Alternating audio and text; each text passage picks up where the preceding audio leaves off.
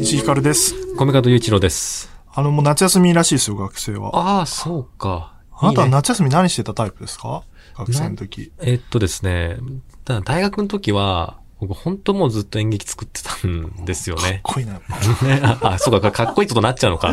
え、でも、こいいでしょ。でもその実態は、俺はあのオリンピックずっと見てたんだから。家で。アテネオリンピック。でもなんかそういう文化系のサークルの奴らが集まってる塔の地下とかで、いへーや、それはなんかもうちょっとこうした方がいいんじゃないのかなとか。楽しそうだな。いや、もうまあそんなね。大学の話、楽しいの一個もないからさ。そうか、石井さんの前ではちょっとあれかな。夏休みは超長いよ。あんなに長いかねって1年生の時思ったもん。いや、大学の夏休みって長いっすよね。長い。終わんないかと思ったらの。ねび。うんっくりしたよ。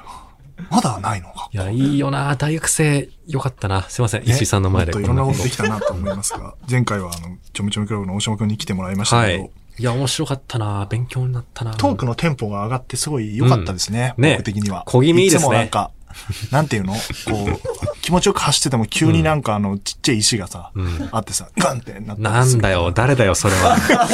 全くなうんずくか、まってるやつがいるから さ、それを避けて運転したりするからあ。んまり気持ちのいいドライブにならなそうでだっすね。て作家の松原くんが、んさっきあの、一本目終わった時に、うんいや、なんか、いつもと比べてあっという間でしたね、時間。あのね、あれは、あれは失礼だよあ。れは傷つき ました。これは完全に失礼だよね。いつもは、もっと長く感じますけど、早く終われって思ってんだろうな。相対性理論が。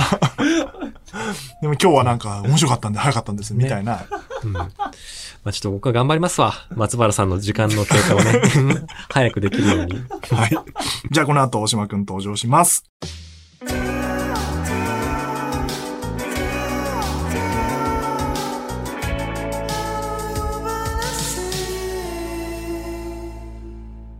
はい。では、今日のゲスト、ちょめちょめクラブの大島くんです。お願いします。お願いしますよろしくお願いします前回に続いて。はい、お願いします。一、個さ、ちょっと聞きたいのがさ、はいあの、コミカドの鎖についてなんで何も言わないの ああ、目も赤いし。そうですね。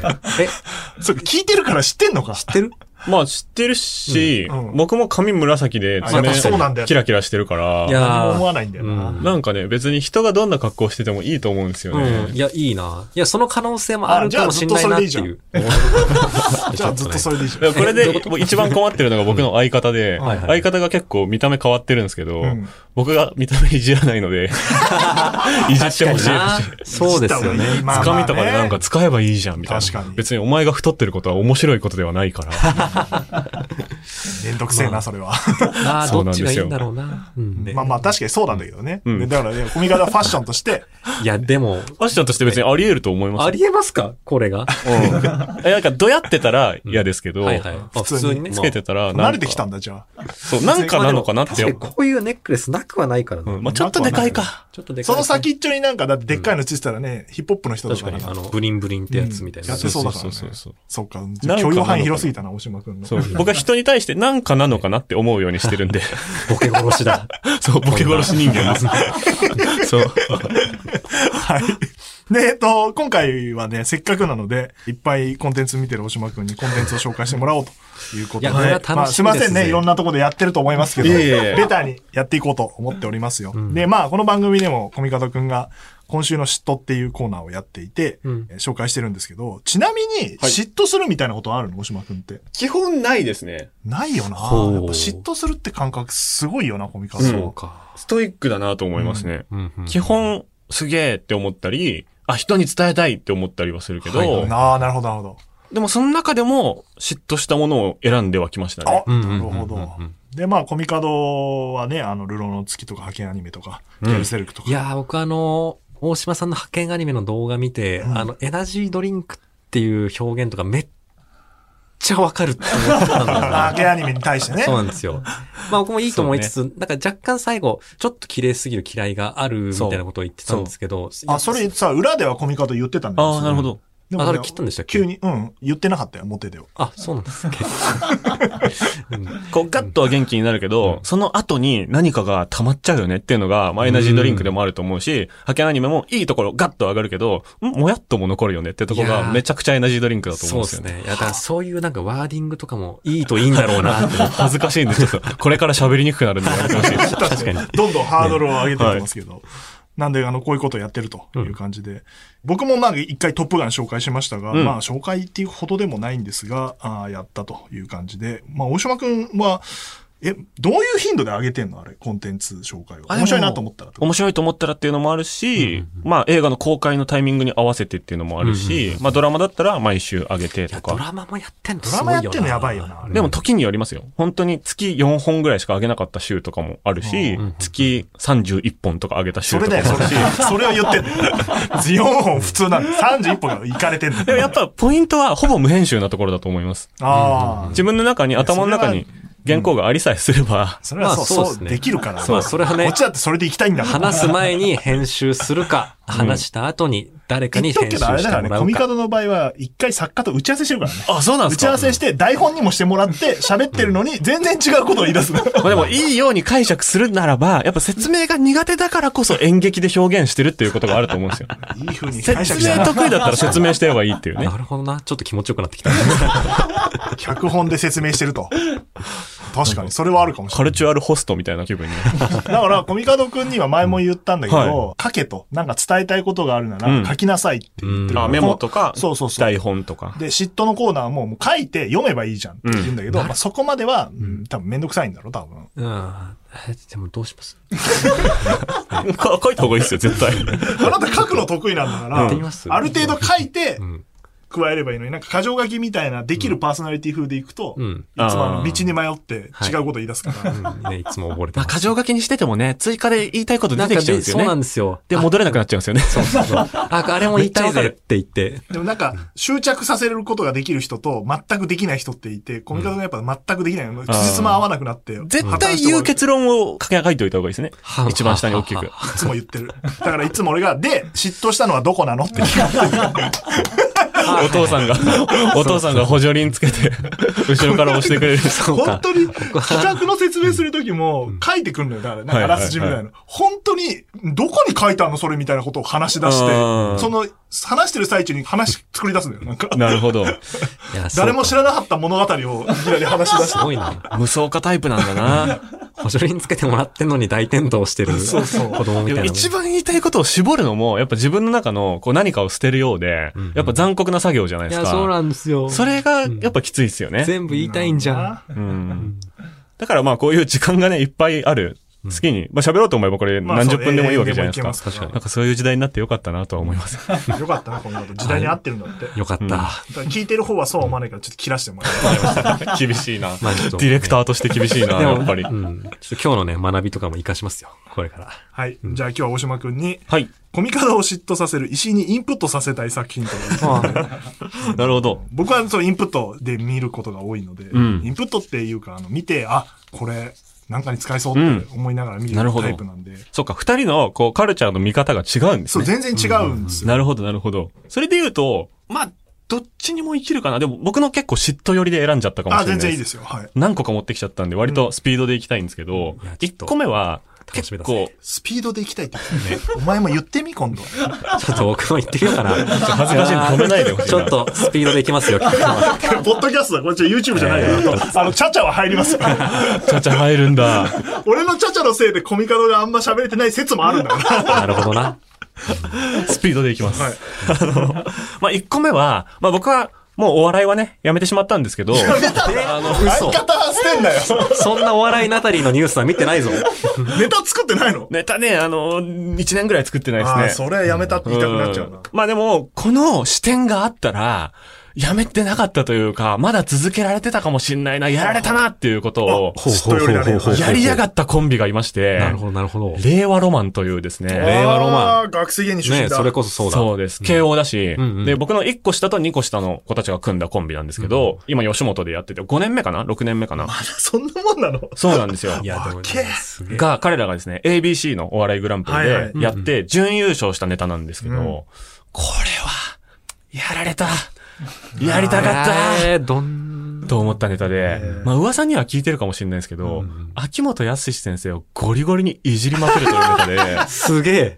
これはね、ただ、その権力者として秋元さんをいじるなら、みんなやってるし、なんならもういじっていいフリー素材みたいになってる人じゃないですか。大喜利で秋元康って出してももう逆に受けないみたいな時代だと思うんですけはいはどいはい、秋元康さんの作詞家としての側面だけを切り取り続けて、 ただただ4分いじり続ける。面白いな。なるほど面白い歌詞いっぱいあるもんな。そう。 で、もう、片方の、え車というですね、ボケの方の子が、煙というね、どんな名前だよ。 あの、ツッコミの方の子のね、目を塞いでですね、頭を押さえて、秋元康が歌ってると想像してって言って、セーラー服を脱がさ ないで。 うわ、気持ち悪いみたいな。と言った後に、あの、川の流れのようにを歌って、あ、こんな才能がありながら、みたいな、こう、揺さぶりをか ける。上下でいく。そう。で面白い。これのすごいところはですね、令和ロマンは、トロサーモンさんとか、みたいな感じの、こう尖ってる漫才師だと、誰にも思われてないんですよ。うんうんうんなのに、反権力をやっているし、なんなら、慶応で、しかも、この煙というツッコミの方はですね、大企業の社長かなんかの息子なんですよ。そうなんだ聞いたことある。へーいいとこの子って感じだそよう、ね。総資産何億とかの、こうみんなが知ってる 企業の、ウィキペディアとかにも載っちゃってるんですけへど、ー息子で、もう、芸人全員の中の上位0.1%のエスタブリッシュなんですよ、彼らは。うんうんうんもう超エリートなんですよ。で、権力側にカテゴライズされるはずの人間なんですよ。はいはいはいはい。中卒芸人が反権力のネタをやってるのではなくうんうんうん、ともすれば権力側にカテゴライズされる人間が、既存の権力を違う切り口、しかも本職でいじるという、はいはいはいはい。面白いな。超ドストレートなことをやってるっていう。面白いって言ってていいのかなそう。見たくなる。で、これをお笑いでやってるのって、もう、タモリさんぐらいしか僕あんま見たことめっちゃなかっくけえて。な、それ。なるほど。漫画家さんとか、ミュージシャンとかならいたし、もう森鴎外とかね、漱石とかまで遡ればうんうん、高学歴の人がやるパターンはあったんですけど、お笑いでこれドストレートに剛速球でやったのは、うんうんもう、初めてなんじゃないかなっていう。はいはいはい。新世代というか新しすいご感すじぎだる。ねで。も、令和ロマンはこの観点から褒められるの嫌だと思うんで、まあ普通に面白いでいいそよう、な他の場所では言わなかったんですけど、ここで言いましへた。ーというのが一番、ド直球に嫉妬したやつですね。はあ。じゃあまだお笑いやる欲求はやっぱあるんだね。ちょっとあるんだね。そう残ってたんだね。この角度で思いつければ、まだやりたいかなとはちょっと思わされましたね。面白いな。で、次がですね、はい。まあ、伊集院光さんうんうがん、白黒アンジャッシュに出た回。出てた。はいはい、出てたんだ。つぐらいです白か黒アンジャッシュ、みみんな見てないでしょいや、見てない見てで す。ない始まるって時に、えーってなっただけで。始まるっていうか、復帰されるときね。うんそう、TVer でね、ん見れるんですけど、もう配信終わっちゃってるんで、これ多分見る術がないと思うんですけはいはいどは、あ伊集院さんが、まあ、渡部さんに超久しぶりに会うわけですよ。うんうんうんで、普通だったらね、まあ、その前の週のジュニアさんとかは、まあ、それなりにこう、ジュニアさんらしい面白いいじりとかをしてあげるという優しさを見せてたんですけど、伊集院さん、まず、その件に一切触れずにほうほうほ、う最近の野球がさ、みたいな。うわぁ。共通の話題なんです、まず。ーあー、出ず。た出た。渡部さんと伊集院さんの共通の話題で、野球トークで、佐々木朗希のここがすごいのよみたいなうん、小島さんには絶対わかんない。で、小島さん俺わかんねえよってずっと言ってるだけなんですよ。で、それで前半終わり。はいはいはい後半、小島くんさ、ドラマとか出てるじゃん。みたいな。伊集院さんが MC になってるんですよ。はいはいはい。で、小島さんが、ドラマね、大変ですよって言ってうんうんうん、半沢直樹かなんかで、長台詞でこう、長回しがあった後に最後小島さんのところにカメラが来て、小島さんがニヤッとして、カットがかかるっていう、もう超大変なシーンがあったっていう話をした後に、それで言うと俺もって言って伊集院さんが、日本沈没っていうドラマに出た時に、ああ、出てた。超長回しのカットがあった後に、自分が新聞をポンと投げて机に置くっていうのでカットがかかるっていう。はいはいはいはい。もう超緊張するシーンがあったんだけど、もう緊張して新聞がただ机の上に投げればいいのに、コントロールできないっていう、プレッシまあャーがね緊張のエピソードトークみたいなのをして、で、オチとして、ピッチャーってすごいよねって落としたんですよ。うん。つまり、その佐々木朗希のピッチャーがどんだけすごいかっていう話あーはいとはいはい、最後の演技って大変だよねっていう話を投げるっていうキーワードで繋いで、なるほどなるほどで、二人にもちゃんと振っておいて、二人の得意分野で二人にもバーッと喋らせておいて、MC もしながら、自分で一人分の落語もやってるんですよ。気持ちい。悪くても、なるほどな。んだそれ和芸の極みみたいなことか。そう。全部考えてやってんだろうな。そうなんですよね。で、これはまあ、バカ力とかでは一人でやってる部分もあると思うんですけど、うんなんかみんなが知っちゃってる二人のキャラ立ってるコンビを相手にそれできちゃって、はいはいはい。で、しかも、うんまあ結構肩の力抜きゃいい場じゃないですか。うんそこでも本気で やってくるんだなっていうのに。話の入りで思ってた感じと全然違う話だった。そうです ね。なんか、そうやってやって最後、なんかいじる方向持っていくかと思ったら、うん全くやらずに終わっていくんだね。そうなんですよ。へえ、面むしろ、美しすぎて。はいはほい。うかっこいいな、確かにそれ。だから、そういうことがある前と、何ら変わらないようにやって、完璧にやって帰ってくっていう感じだよね。そうですそうです。っていうのが、もうすごすぎて、怖いね。もう怖かったです。 ホラーでした。そんな怖い話なんだね。もう頭からもう一回全部見ましたもん。なんか、僕、そうか何を見たんだそうそうそうそうそう異空間の。ここであえてこういう風な展開に持ってってるんだ、あー、みたいな。一度も触れてない、その件にっていう。すごいな。伊集院さんに僕はすごい憧れてますけど、わあでもここまでやんなきゃいけないのかっていうので、まあ逆かもしれないですね、嫉妬とは。あもう絶望に近いかそもっしちれはないそっ。ちでお笑い難しいなってなっちゃうのはか。いものを感じましたっていうのが二つ目で、すげえ。テンポがいいぞ。で、三つ目が映画です。うんまだあらすじ終わってないからね、これからね確かに。ねまだ話してる、そうでしょうね。それぞれのテンポがあると思いますけど、三つ目の映画はですね、フレンチ・ディスパッチ・ザ・リバティ・カンザス・イブニング・サン別冊という映画です。はい。えー、何それ私存じない。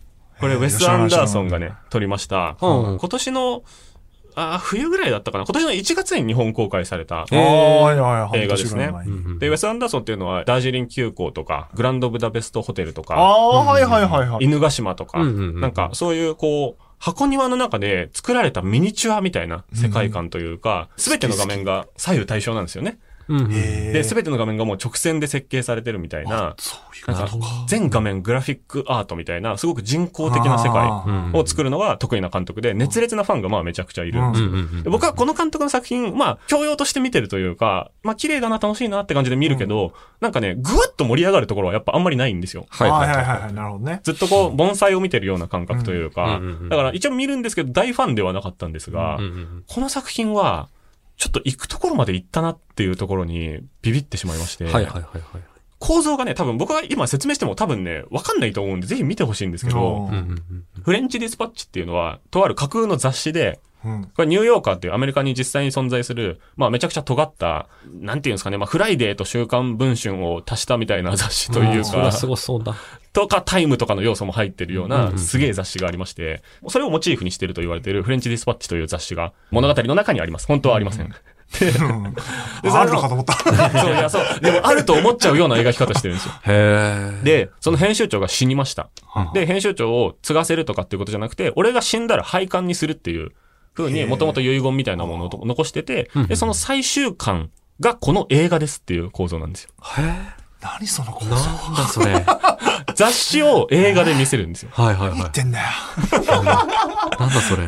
そう。で、もう見ながら、何言ってんだよ って、もうお客さん全員思ってるんですよ。うんでも、なぜ見に行くかというと、やっぱアンダーソンを信用してるからなんですよね。なるほどね。で、雑誌って、まあ、ウェブの記事1個読むとかなら、それこそ前回新聞について話した時もそうでしたけど、まあ、1個の記事読めばいいじゃんとか、1個のグラビア読めばいいじゃんとか、っていうことになるけど、雑誌を1個買うって、その雑誌そのものへの伝統と信頼がないとう、ん買わないじゃないですか。確かに。何乗ってるかそう知らないから買うんだしな。ですよね。で、暇な時にトイレとか移動中とかに読まなかったと思う記事にも、こう、自己的に合ってしまうう。うんうんうんん。うん。で、その構造を映画で再現していて、はで、それはウェス・アンダーソンをみんなが信用してないと、その雑誌を買わないのとあふんそうふんふんふんふん。で、オムニバス形式になってるんですけど、その中身が全部雑誌の記事っていう体になってるんですよ。あ無知な、どうなってんだよ。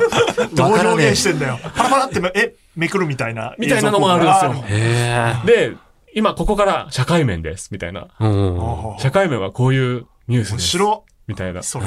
で、ライターが主人公になって、私はこういう事件を調べました。絶対その企画通んねえな。そうな んですよ。すげえな、やっぱ。説明難しそううん。確かにそれは信頼だそれ。がそう、5記事分ぐらい繰り返されて、で、廃刊になりました、で終わりなんですけど、うんまあ見てる間ほとんど何やってるかわかんない。 まあ、そうだね。そうう。ん。でも、これが映画として成立して、で、しかももう、超豪華キャストなんですよ。いや、そうなんだ。ベニシオ・デルトロとか、うんエイドリアン・ブロディとか、ティモシー・シャラメとか、レア・セドゥとうんじゃあか、みんなその企画を見て、やるっつったんだね。そうなんですよね。監督の名前はあるとしても。だから監督の名前があるから来てるというか、監督がやってるから面白いっていうの、プラス、その監督自身が雑誌になろうとしてるんですよ。俺自身、俺自身が雑誌になることだ。そう。つってニューヨーカーっていう雑誌のファンなんですよ、もともと、ウェス・アンダーソンなはるほど。で、その雑誌みたいな、ここでやってるからこそ面白いはずだという看板でみんなが信じてついてきてくれる、信じて買ってくれるうんうんものになりたいという、あ、そういうこことうか。 雑誌へのフェチズムみたいなものが、あもう超歪んだ。もう精密すぎるんですけどね。ー、超緻密なんですけど、ある意味ではすごく歪んだ映画になっていて、これが何にそっくりかというと、あの夜を覚えてるにそっくりなんですよ。いやなんだなんだなんだなんだなんだ。 急に怖い怖い怖い怖い。そうですか。どういうことラジオが好きすぎる人たちが、ラジオが好きすぎる人たちが、ラジオをこう別の媒体に置き換えてもラジオ的なものは成立することを説明するために、ストーリーとか演技とか演出とか、撮影とかを全部やってるっていうことが、そう言われめちゃるとくち。ゃフレンチディスパッチなんですよ。ははディスパッチ作ってたのウェス・アンダーソン的なことをやってたのか。そう名前もねえくせに。 まあでも、オールナイトニッポンという名前を使ってるそからうね。ニューヨーカーーが大好きなウェス・アンダーソンがやったように、オールナイトニッポンが大好きなスタッフたちが、あの夜を覚えてるを作ったということに、そっくりだなと僕は思って、ははははこれ今僕喋りながら思いついたことで、今マジっすかえ、怖っその話につなげるために、だからそれを選んだんじゃないんだ。な んか、なん俺たかち、に言うからって。今年見た映画で面白いのいっぱいあったけど、なんかコミカドさんと石井さんに、もうなんか伝えたいなと思ってブースに入ってて、喋ってて今直 前に、ってなって、っていうことですね。一番分析してくれたからね、大島君が。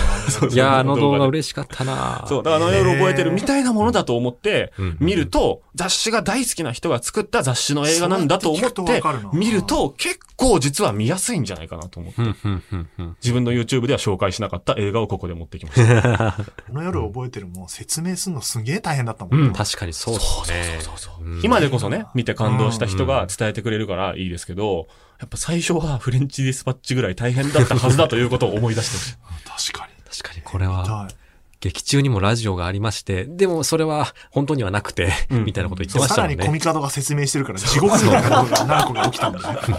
そうだから説明の仕方も、僕の説明の仕方に、プレゼンのやり方が多分そっくりだったはずなんですよ。うん、確かに。と思って、これはね、お二人が嫉妬するかもしれない。うん、いや、見たくなった。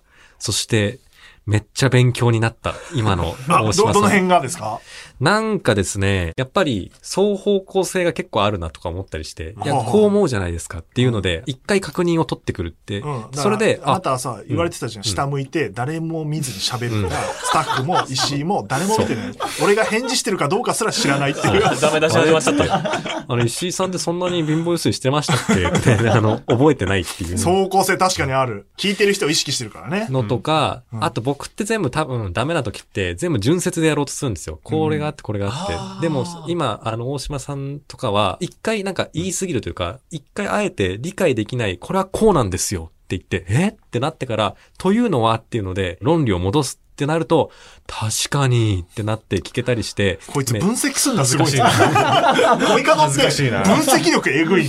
僕は人に対して普段こういうことをやっていた から、すごく反省しました、ね。確かにそうだね。でそもの通りだよ典型的なテクニックですね、でもね。ん何々と思うじゃないですか、うんみたいな。でもお高いんでしょみたいな。うんまあ、ことですね詐欺師のやる詐欺師手法だねセールスとかいや勧誘とかすっかのりテクニックとまあ一緒ですけど。すっかりな、面白いな、ああなたそれできるようになるのかないや、どうなんだよ。たまに見に行きましょうか、僕が。 確かに、添削してほしい今。日良くなってますね、みたいな。でも難しいよね。キャラもあるからさ、うん、確かに。大島くんみたいなキャラクターだからこうやってやるのは似合うけどさ、やっぱ、コミカドがハキハキやるのもちょっと違うからな。え、いいじゃん、別 に。一回やってみようか。笑っちゃう気もするからさ。完璧な状態でやるっていうのもね。 3つございます。今回。とか言ってね。やろうとしたことあるけどね。いや、でもその作品面白そうだな。フレンチディスパッチ。ね。見てみよう。どこで見れるのこれは。まだ今ね配信されてない。。今ね名画座で見たんですよ。うんうん早稲田松竹で見たんですよ。はいはいはい。だから、 早稲田松竹じゃないと今見れないかもしれない。 まだ映って画ことは間もなく配信始まるね、ってこそうだとだとよ思うんね。で。できるよね。えー見てみよう。なんかお二人にこれ説明することによって僕の中でフレンチディスパッチが完結したところがちょっと。あれさ、そう、それ、いつも思うんだよ。なんか取材を受けたりとか、そうやってさ、説明すると理解するときあってさ、ん今みたいに思いつくときあるじゃん。こありますの脳ねの構造はどうなってんだろうっていつも思うんだけど、うん。なんか人に企画説明してるときに思いつくことが、まあ、こはいれかはいはいらもそうだからそうなってるんだろうけど、うんうんうんあれあるよね、不思議だよね、あれ。やっぱり生々しさというか緊張感というかリアリティみたいなものが、やっぱ一人で部屋の中で作業してるとき足りないんでしょうね。いやーねそうそうそうですねうんなんか人に喋った時に急に思いつくみたいなのあるよね。うんめっちゃありますね。いや、今のあの夜とフレンチディスパッチのつなげが今ここで起こってたとは、そう、痺れるな、それは。そうだね。うん絶対狙ってやったと 思う。うん、うん。やってやってたっていう体で行くか最後まで迷い ました。どっちがいいのかっていう。でも今思いついたって言った方が逆にテ説テン得ショ力ンが上ががるね、上がるからいいよね。うんと思う。うん。コミカドも、まあね、お前思いついたこと言うと な。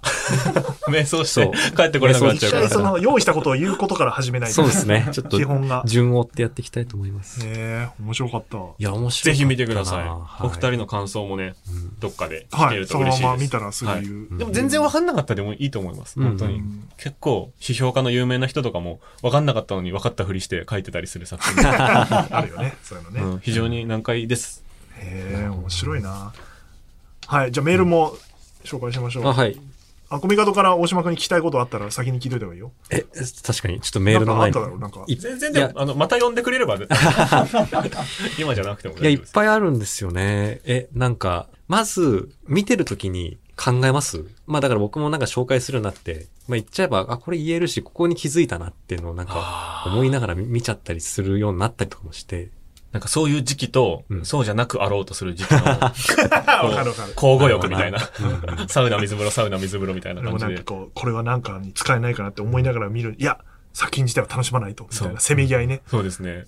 だから、もう絶対に、どこでも紹介できないだろうなっていうものを見る時間を強制的に設けてますね。あー。へなんか休、むためにね。モンスターパニック映画オールナイトとかに、こう、無理やり行っては、別に70年代のモンスターパニック映ー。画 これはを紹介しないだろうかそう、ら。話す場所はまあ向こう10年ぐらいないだろうなと思いながら、まあリラックスするために見に行って、まあ別に席で寝ちゃってもいいし、みたいなうん、うん、うん日をわざと作るようにはしてますね。うん。なるほど。で、まあ仕、事で見てるときは、まあ頭の中にこうクリップをしていくといううん、うんか、うん。まあここは使うかもな、みたいなうんうん感じで刺しながら見るけど、そうなっどてうくせんだもうな一回見ますね。へーどうせ2回見ますね。なんかこの、解説動画を出すにあたっては。そうですね。うんまあそうだよね。一回目見て、ああ、あそこはだったなって、もう一回見ないと、うんそうだよね。確認できないもんね。私2回目見たときに1回見たものと、え、同じっていうときありますよね。いやー、でも確かにそれはありますよね。確かにうんあれなんか、一回目なんか嫌いだったはずだけど、めっちゃ面白くねってそうなったりとか。とか、驚くべきことに、ラジオとかの、こうんう、一回分聞いてて、なんか、あれこの回、聞いたのにもう一回聞いちゃってるなっていう時あるじゃうないですか。んありますねその時に、一回目の記憶にないトークあったりしますよ、うんうんうん。あ、ここでこんな一言言ってたか、みたいな。うんあんま自分を信用してないっていうところはありますうね。んうんうんへうん。いえやークリップしてんのクリップしてかまっす。こくないクリップするって。何そのワード。今、今初めて言いました。ねフランケンシュタインみたいになっていく。うんシーンを。クリップしてんのかなでもしてるけど、それをうまく出せてないのかもしれないですね。僕はね。あなたそうね、整理するの下手だもんね。 そまあ、う小見川さんのタイプとして、一回目に純粋経験で入れて、二回目にクリップするのが、まあ、普通にはいいと思いますけどね。 2回見ようじゃあ、今度。はい。。2回見 ます。いやーあとはあとは、今一応なんかこれ嫉妬するっていうコンセプトテーマででうんやってて、まあそれができてないからあれなんですけど、うんまあ批判できないっていうのかな、なんか、作品の、でも実際ここはあんまこうだと思ったんだよあーはいはいはないってところなんか言いにくいとこがあって、はいはい。で、も結構その、そうそうそう言ってたね、さっきもね。ね、大島さんの動画の中で、まあ、でもここはいかがかなって思ったってことも、まあ言うじゃないですか。まずなんか、それを入れてる意図と、それを、まあ批判もするぞって、なんか決心したりとかはしたのかなってのはちょっと聞きたいなと思って。ああ、まあでも自分でも物作ってるから、うんうんし、まあ自分の会社が映画作ったとかもあるので、うんやっぱり僕もどんどん言いづらくはなっていくとは思うんですけど、うんでもやっぱり、うん褒めてばっかりいる人のことは人間信用しないですよね。そうですよだねから。ちゃんとこう批評的な書いたりする仕事とかがうん今後来るためには批判的なことも言えるっていうことはやっぱ出していかないといけない し。なるほ。ど。なんかそ批れも判ちゃんと狙ねってた。それもありますちゃんと狙って た、これも。それもあるし、結構やっぱ僕人間味があんまり出ないので、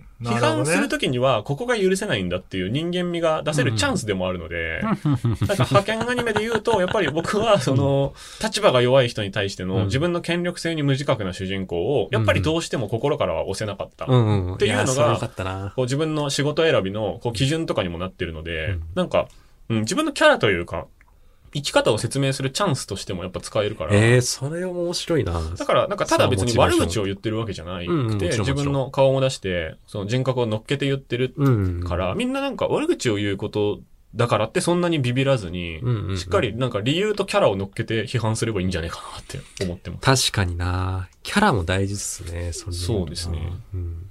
だから、ここが許せない人なんだっっていうところまでこう含めて作品になるというか、批評っ確かていうのには。。そういうことを言ってる時の方が、その人が出ますもんね。そうそうそうそう。ただ褒めてるだけってみんななんか同じこと言ってるというか。うん。うん、確かになだから僕はなんか言わないと気が済まないですね。うんうん。し、言った方がいいという判断で言ってますね。あんまマイナスはないと思ってます。言うことに。はいはい時間が噛みついていこ噛みついていきますか。 そう僕もキャラ出してきますか、そ こで。だから本当最低最悪だった作品とかは言わなくていいと思いますよ、まあそうう。ですよね逆にね、そうなんか紹介しないからね。なんでここはっていうねそう、ありますもんそうね好き。だからこそ、みたいな。うんうんそ。。確かに。いや、ありがとうございます。じゃあちょっと、メールに、はいう映 らせマジですうちそんなマジレス映らせていただき ます。いや、ちょっと聞きたかったから、ありがとうございます。メール読みます。ラジオネーム11283さん。私は作家の平野慶一郎さんが好きで、あ、僕も好きえです。うん、ね。特に平野さんが提唱している文人主義という考え方に影響を受けました。大島さんは平野さんの著書を読んだことがありますかまた、大島さんのおすすめする作家さんや思い入れのある小説を教えていただけたらほう嬉しいです。はい。まあ、ちょっとねですね、あの、文人主義というのをちょっと説明しますと、本当の自分は存在せず、子供と接している時の自分も、かしこまっている時の自分も、すべてが自分なんだという考え方ということでございます。うんうん。ああ、そういう感じか。なるほどね。そうですね。なんか分ける人。だからまあああそういう、文章まあのいろんな文かと思って今聞いていたら。分けるですね。分けました ね。そんなね、シビリアンな感じではなく。はあ、なるほど。まあ、回せないんだ。どっそう。が展開 してどっちに持ってるのよじゃあボール握らないでっていう。早くパスしろ。どうですかって聞けば終わるから。トラベリングしてるトラベリングの。いなんかあんの花って待ったけど、なんもなルーる。ルブック読んでください。や、平野さんの話をちょっと膨らませるか、おすすめの作家さんいますかっていうそうでとすねころでいくか、文人主義、これについてどう思いますかっていうのをいや本当聞そうこうかと思っメーてル、の人が、ピッてね、止まっちゃってました。おすすめの作家さんいますか起きた。分けられた。まあ、このメールの内容だけで僕は1時間ぐらいいけちゃうんですけど、 おすすめの作家さんはね、僕は最近亡くなった西村健太さんあはいはいはいはいいや、そうですね。がめっちゃ好きで、芥川賞マニアだった時期がありまして、はいはいはいはい芥川賞取った作品はとりあえず全部読もうという時期があったんですけど、その時期にやっぱり、こんだけ肉体が文章になってる人はなかなかいないっていなるうほどはいはいことと、やっぱ同じことを繰り返し書くことを本当に全く恥じないっていうところが、すごいなと思っていて、まあ、ぜひ読んだことない方には読んでみてほしいですね。非常にもう全部明けすけに書いてはて、いはいはい。最後の詩小説の書き手と言われてますけど、うんうんうん。もう西村健太しか使わないワードがあるんですよ。え結局のケツにうんうんうん、俳句の句と書いて、結句っていう、はあはあえ まあ結。局って意味なんですけど、なんか、結句、そのざまだ、みたいな。よく構成担当に直されねえな。そう。まあでも結句って多分西村さんの文章の中で歴代1万回ぐらい出てきてるんですけどえとか、飽き足りないとか、ーなんかそれでも。も飽き足りず女を抱いたとか、なんかそういう、こう、西村健太しか今現武士在ね。使ってねえワードみたいなのが、僕はすごい好きで、 えまあ、本の表紙を隠されたとしても、この人の文章だってわかるうみたいな。んうんうん漫画家さんとかだとまあわかるじゃないですうかん。これは松本太陽の絵だうとんか、これ江口久志の絵だなとか。るほど、文体でわかんだ。そうですね。漫画家さんでも僕はそういう人が好きなんですけど、ん町田光とか、はいはい。西。村健太とか、うん古川秀夫とかは、多分、表紙隠されてもわかるんじゃなないかるなほっていどう。な。そのな。コミカド君はあるんですかそういう文章で自分がよく出しちゃってるなのか、出して口る。癖みたいなう。ん。え、あんのかないや、自覚ないです。自覚ないんでだも、変だって言われるんで、いや僕なんか結構変っていうのはリアルでやってるつもりなのに、うんなんか言い回しちょっと変わってるんで、結構覚えられやすいですよとか言われて。あ、確かに言葉遣いね。はいうん具体的なワードでは言われないんですかそうですよ。ワードでは言われないですね。じゃあまだ癖がまだ出てきてない。もっともっと出して、もっ西村と健太み癖たいをにな出ってしほしい。て走ります。僕も。走る。あそんないっぱい作品作ってないからね、まだね。そうですね。ちょっと確か言にうほどね作品出せば出すほど出てくるものですよね。村上春樹みたいな文体の人が、うん現代作家でちょっと増えすぎて、なるほどあのな。春樹なるは今ほどな表紙隠されてもわかんないかもしれないです。確かにわかんないかも。伊色坂が幸太郎とかと区別つかない可能性があうんっつて。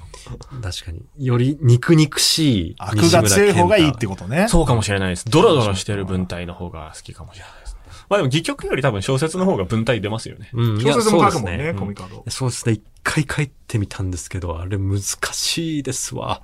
やっぱ戯曲は、ある種なんか、とがきとか、そっかそっか。現場で伝わ,、説明が伝わね。ればいいし。絵で後で説明できるから、うん全部書かなくていいもんそうね。そうですね。むしろ余白残して渡してあげた方がいいかなって思ってるところがあるけど。ほど。あ、逆に大島くんって書かないのなんか。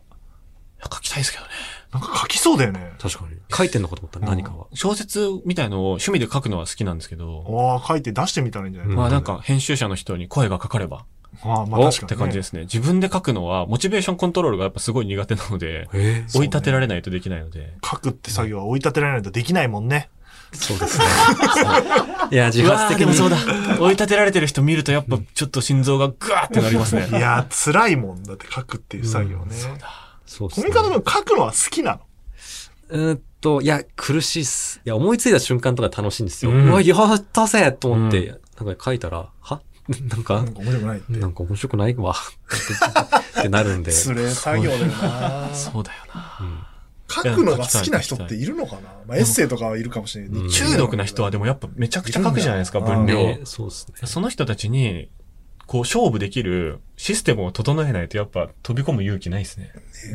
なんか俺この間、ひろゆきとか堀江門はあの一切書いてないみたいな記事読んでさ、ああ、口で言ってるってこと愕然としたよ俺は。あ騙されてたと。あ。まあでもそれで済む芸風ってことですよね、うんあの人たちまあがも。ちろんね、小説とかその、脚本はね、書かないと無理だろう。うん。ん口立てていってもね。そうですね。ねえでも小説書きたいですよ。ね、ちょっと読んでみたいな。いやね面白書いていや、も僕も興味ありますね。なんか。でも全部エロ、グロ、ホラーになっちゃうんですよね。ええそうなんえーです。そういうタイプなんだ。そうなんですよ。行き着く先が。そうなんです。そこに行くんだまあ。僕は怪談師の活動を一回挫折してる時期が。ああ、えなんーかあったね、そんそなうくだそりう。そう、なんかあったねって感じです。でもまだずっと好きなんで、やっぱそっち好方向ですね。きなんだ。いや、でもなんかその大島さんの見えちゃう感じとか、なんかどうしても結構解剖しちゃう感じとか、あと、なんか道筋立てちゃう壁みたいなのが出る文章とか読みたいなって思いました。は、その通りにやってみます。でもこう何気なくパッて言われたことが大体うまくいくので。はい。やそべうだよね、あんま責任持たず、うん。本当に感想としてはそう思ってます。書いてみます。はいやっぱ自分でさ、脚本書くじゃん。うん。で、読み直して、これつまんねえなと思うわけ。いや、もうなんか、もうやっぱ身もだえしちゃいますね。なんか、つまんない ところ。辛い話だな。分かっちゃうがゆえに、分析好きだからゆえに。うん、てかなんか、うん、でもなんか、もうどうにもなんないとこって分析もできないんですよね、自分うんで。いや、ここは、これが今足りてないから、こうしなきゃって思うとこは、まあまあまあ、あの、この後直すからって思って、あなそれん、でどなんんどんと遅れかてっ。てんだな。そうです。なるほどなねるほ。ど。身も大時間があんだな。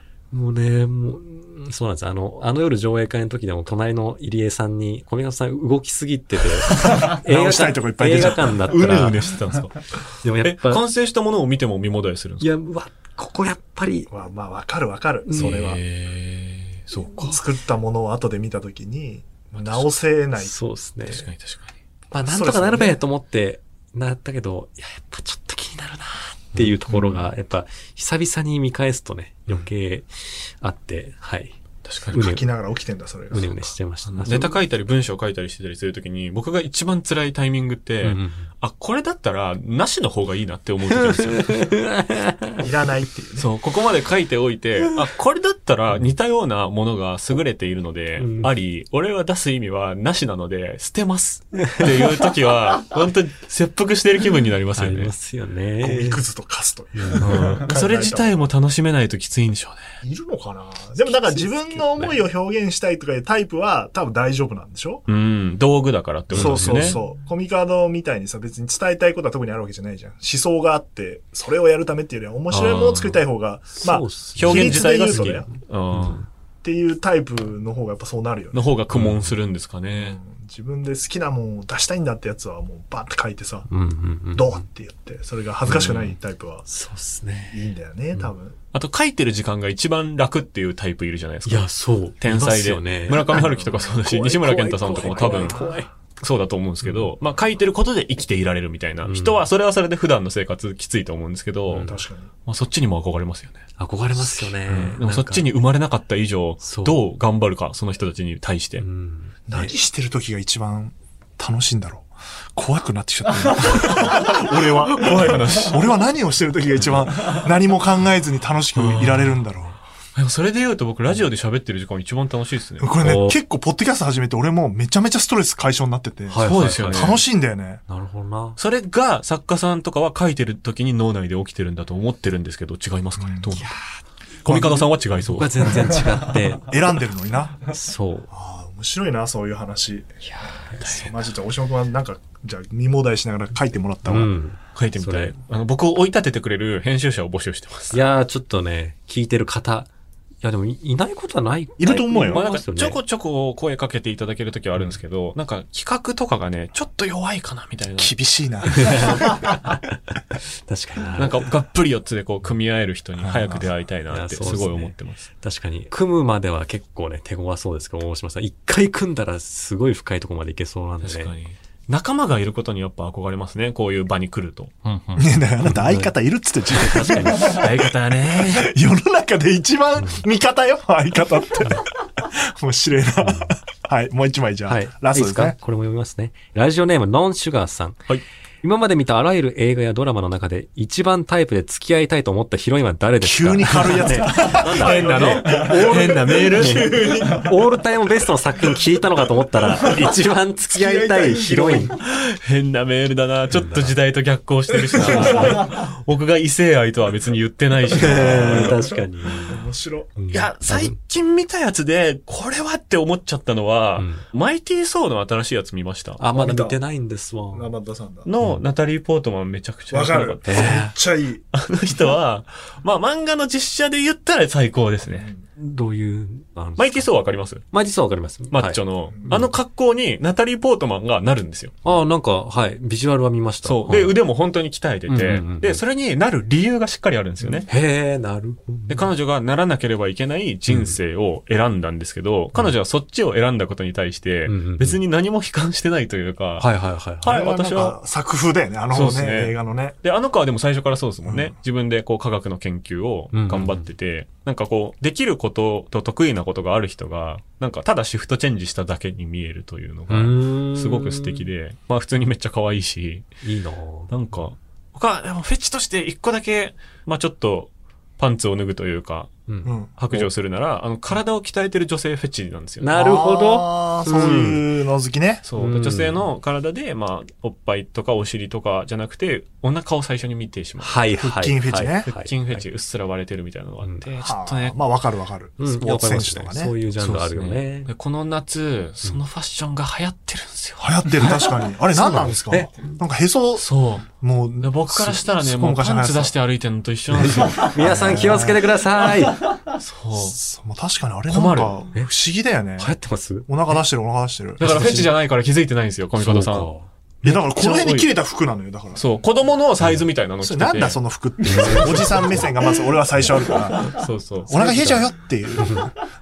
で、なんか多くの人は、そのカルバンクラインのパンツとかが腰から出てるみたいな。はいはいはい。あれがエロいとかっていうことを言ってるんですけど、僕はお腹自体わかるが。俺もやば腹い筋わかる。腹筋鍛えてる女性すごいセクシーに見え素る。敵ですよね。うんなんかちょっと生き方も出てるじゃないですか。うん私はこうやねんが、はないんはいはかい別に巨乳であったりすることにはそんな出ないけど、なるほ油ど。断せずに生活してるからこそあのファッションできるってい。そううそう、なるほど武装してるっていうとこころのが。くびれっていうのは私自身で獲得したものだそうですね。的な多少はやっぱうんみんな絶対やってるじゃないですか。何もしないでお腹出せる状態の人っていうのは、うんなかなかないかもしれそないんなに若い人以外だったらいないと思うんで。流行ってるよ。確かに。へー超困るんですよね、あれ。気づかなかったな。やめてほしいんですよね。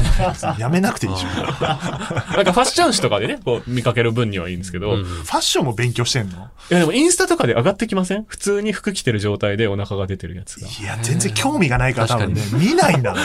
わあ、じゃあ僕が見ちゃってるからおすいすや、めにも出てちきたろん、わエロっとか思う気持ちはあるんだけど、うん服に対してなんか、あ、流行ってんのかなぐらいしか、うんあーコミカドに至っては気づいてすらいないけど、なるほど。俺でもなんとなく。く多いなと思ってるのに、コミカドくんのその、だから恋愛かけないんですよ。ああ、かけなそううわ、めちゃくちゃ同意された。かけなそうなそうのよだ。冷やしトマト好きって言った時ぶりの。これすごい苦手でうん今後ちょっとは多分引っかかってくると思う。うわあ 物語の幅を広げるときに。恋愛がかけない人にとっての恋愛小説を書いてほしいですね。あーいや確かにそうね。全く恋愛がわからない人わがか。らんのだよな困ったな。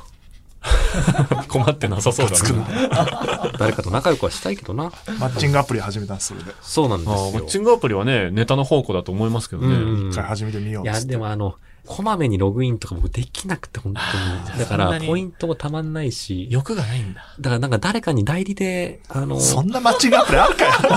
やってもらえないかな。もう小説じゃないですか。それはマッチングしてないじゃん、だって。マッチングそいつが付き合うよアプリいや、もう純文学的そうですそうよ。ですね。そそのの、つまり存シ在ラがノみたいなもんですからね。この代理で手紙やそうそうそうそうそうそう。やって現代 版。その話はでも書けんのか。現代版シラノとベジュラックをで。も最後恋に落ちてほしいも んな、そうなると。確かに。そこ描かないでは。エンタメならそうですようねん。辛いな、そのまま。確かに。何も 起きずに。あの、2、3年前に芥川賞を取った東野遥さんの破局っていうのうん見がまし、たはあ割とあの恋愛感情ないけど恋愛してるみたいな人の話いでしたよや、ね。そうでしたね。ああれ、あれ、コミカドさん結構共感できるんじゃあなれいかな共感しました、めっちゃ。そっち系ですよね嬉しそううん。あれを突き詰めたやつを書けばいいんじゃないですなか。るほどな。 でも、恋愛ちゃんとしてるんですよね。なんかあれに出てくる人は。そうなんですでよもなんか社会規範として恋愛をしてる人の話なんですよ。へなんえ。こういうもんだということでやってる人の話なんですけど。その話ちょっと深くなっちゃうから、俺は何も言わない。はい。まあはい、こんな感じで。いや、楽しか面白った。かったですが、まあ、あの、次回以降もメールお待ちしておりますので。メールアドレスのね、ことを言います。早く読めガス欠宛先はすべて小文字で、あの夜アットマークゲラドットファン、あの夜アットマークゲラドットファンです。番組内で、文を読まれた方には、この番組のステッカー、改め、ハイからの張り紙を差し上げます。住所、本名、電話番号を明記の上、お送りください。はい、宣伝をしましょう。まあ、前回も言いましたけど、放送作家さんを特集した新解釈オールナイトニッポンという本が出ますので予約してくださいっていうのと、11月23日水曜日に千葉雄大のラジオプレイ公開収録の総合演出をやることになりまなしんて、 と、なんと、鬼のような千葉増くんのあの増え、る本人からのオファーがありえるな。まいして、や、好きですね。好きです。ね。えーっと、一緒にラジオプレイのお企画を考えてたりしますので、まあファンクラブ限定だったりしますので調べてくださいっていうのと、佐久間さんのオールナイトニッポンゼロのおドリームエンターテインメントライブ、ついにですね、追加出演者が発表されまして、ライムスターさん、サンボマスターさん、花お澤ー香菜さんに加えて、あ、そっか。もうそれは出てたんです。はい、シュージマンさんと、おお。カンニャのカナダさんが 決定しました。ァ追ミリ加アーーテじィゃねえストかとして、いいですね追加アーティストとして。なので、今3次選考中ですので、シュージマン名義なんですねスタンバイ絶対歌うでしょう。うん最高です。いいですね。お楽しみにということで、あのぜひチケット買ってください。はい。文化放送のお知らせはもういいですかはい。文化放送おいでよクリエイティブ、水曜日聞いてくださいっていうのないと、そんな番組そんな番組ねえんだから。えっとね、僕はね、ラジオを何本でもやりたいなとちょっと思ってたので、これ聞いてるラジオ業界の人いたら、オファーとか、まあ代打とかでもいいんで、うんくださいっていうのと、あと連載をやりたいなっていうの がね、ありますので、え、それは、な ん何のお知らせなんだかコラム、コラム的なコラムでもいいし、エッセイでもいいし、小説ででももいいし。書いてないんだね。まあ一個、あの、お話が去年の9月ぐらいに来てて、ああ僕が1個目をまだ書いてなくて止まってるっていうのどがあうるいうこと ?1 年ぐらい経ってるじ ゃん。 9月とそう、でもその担当の方はすごいがっぷり4つで企画会議してくれる方なんで、うんそれあはああのどっかでは出ると思います。はい。文芸誌で連載が1個ああ始まるえー予定なんですけど、それ以外にもラジオの仕事と連載の仕事をお待ちしております。お待ちしておりますっていうタイプの告知あんだな。いいですね。なんかペンフレンド募集みたい な。あんまり俺もそういうの。一緒に書きこういうませんかのやりたいんですよ。これ業界聴取率絶対高いはずだと思う。そうなのかな どうなんですかね。聞いてんのかなはい。2回にわたってご出演いただきましたけど。面白かったですね。ありがいやー、面白かった。楽しかった。いやー楽しいですね。で、僕もポッドキャスト始めたいなと思ってるんで。あ、そうだ、言ってたね。はい。ちょっどとういう感じにするつもりなのやっぱコンテンツの話をすることにはなると思うんですけど、かぶってるやべえよ。でも、潰していかないと。うーん先輩、でポもなんかッドキャスターには媚びて、後輩は潰すっていうね、テーマで。いや、こびていき ますよ。すり寄ってきたのまあ危機開会、あの世話、僕らっていう、 こう、三連で聞いてもらえるようなそか、第三世代までで行抜かれたら、ら、もうすぐすり寄るか抜かない、抜 かない。ら。呼んすでぐな抜い。かれんだから。呼んでよ、つって。 でも YouTube は結構即時性が求められちゃうけど、うんなんか、いつまででも残るもそのうについて、そう、何回でも聞けるからね。そう話確すようにしたいなっていう。だから古典的なものとか、うんなんか、おーゴッドファーザーの話とか今しないんですよ、なるほどな YouTube で。。あ、それめっちゃ面白い。なんかそうめっちゃ聞きいたうのをやろうかなと思ってえま、す。あなたその狙いでベルセルクの話したんじゃないんですかあ、そうか。ベルセルクとかいいですよ あ、いやね。ベルセルクは連まあ載まあ、再話開したから。題になったから。でもそういうタイミングが。があると言いやすいっていうのはもちろんあうんるうんかそうでら。なるほどな。そういうのを、とある脚本家の方と一緒にやろうかなと脚本家。これは嫉妬するじゃないですか、小見門君がて。か、きっと、あの方でしょ。あ、まあ、頭に浮かんでい た。始まったら、もし、あの、ちゃんと動き出したら普通になんか、また、えー聞いてみよう呼んでいただきた聞いてみたいい、コラボさせていただきたいと。確かにしつこく言い続けますポのッで。ドキャストにコラボという文化を勝手に持ち込んでるから、俺が一人でした。 確かに。 YouTube みたいポにしッドたいかキャストらの、ポッ YouTube、ドキャストは YouTube 化う。んもうコラボっつってゲスト出すことをコラボと言おうと思って、ポッドキャスター出しいていことだと思います。始まったらコラボさせてマくだジさい、で絶対、。全然活性化しないのよ、ポッドキャスト業界。え、してないんですか僕すごいしてると思って来たんるで来るすけどとは言われてますから来ねてないじゃ ん。、確かに、確かに、めっちゃ聞いてる僕が2番組しか聞いてないってことは来てないのよそうか。来そうで来ないから、なんか、別にポッドラジオ含めてなんだけど、うんなんか盛り上げたいから、うんちょっと今、試しに負荷をかけてみるっていうことをやっていて、負荷。あの自分たちでやりたいって言ってるのに負荷をかけてって。あ、だから写真撮りに行っ たそうりしそてるうんですか必要のないあ の無駄のかな合ってんのかな、そわれ。からい。ないから さどこがヒットするかなわかるほらなどい。一ま応あ、ラジオっやてみぽいことをやってるってこととそういそううか、あまあ YouTube っぽくもある YouTube しっぽだくかもあるのか。なるほど。ら無駄に鎖つけてみたり、うんうんうんねうん、目ね当まてあし、てみたり、ね。後でなんであんなことやってたんだろうってなるかもしれない ネタの蓄積としてね。そうそう今確かにちょっとやってみたりしてて、まあ、プレイヤーが増えるのは絶対いいことだと思うんうんそうそうで、なんか僕こんなもんで、もいいんだよっていうポッドキャスト始めてみたら、こう、周りに楽しいよって言って、YouTube 心折れた芸人が、ポッドキャスト始めるとかっていう流れができたらいいなって思あっーち確ゃかうにそんですようねだ。ねあ喋るだけだったら楽でいいや企画考えないでいいしってなるもんね YouTube 心折れてる芸人いっぱいいるんで、多分大。変だからねいや、 YouTube 大は変でしょうな、確かにな。ポッドキャストはとりあえず上げとけば数字も見えないしあのバレない から無編集でもいいし、うんちょっとね、まあ過激なことというか、そうすごいわざわざ聞きに来る人しか聞かないっていう強みはありますよね。タームとしてはそのプレイヤーを増やして盛り上げていくみたいな今、う段階には来てるので、よね。あの誰でもできますよってことはもっと手軽であるっていう、うん誰でもできますよ。そうコミカドでもできてるっていうまあ、できてんのかわかんないけど。できてます。感じなので、そうそういうとこだろうな、まあでも楽しみだな大島君のポッドキャストはい。って言っとかないとやんないんで、言っちゃうっていう、わかる確かに。自分を追い込みまし た、今だ。からなんかポッドキャストで今富士山を登るって言い張ってんのよう俺ーは、ん、ね言ったな言い張ってるえ。絵も、何のためにかはあー多分取らないだろうしただ登りたいっていうの絵も取らねえのに。それラジオ感とか YouTube 感ちょっと古くないです か自分を追い込むスタイ20ルって年ぐらい前のね大丈夫かな石井さんについてって。もっとリラックスしてやった方がいい気がするんだけど。わからないから やってる人いないからちょポッドキャストで負荷かけるのをやってる人実はいないのよ確かに。もちろんトークとして負荷かけてる人いるけどそそういう感じで負荷かけてる人っ確ていないから石井さんって実はその逆光の脳みその人ですもんね、うん逆張りを王道にするタイプの人だからなるほそうどなかそっちなのかやっすごてくね納えからや得っしてまみよしうかたなみ今たいなあ面確白いかに結果誰も何にも反応しない可能性はあるけ ど、めちゃくちゃ納得しました今、うんまあ、ダメだったらすぐやめますから はい、ポッドキャストプレイヤー増やしていきはまい、しちょょっう、と頑張ってポッドキャスト盛り上げていこう一緒にね、頑張っていきましょう。また呼んでください、はい、はい、はい。本当にありがとうございましお願たいしますじゃあまた我々は次回はい。とうとうとおやすみなさい。恥じらいがあるななんふ かわしてんな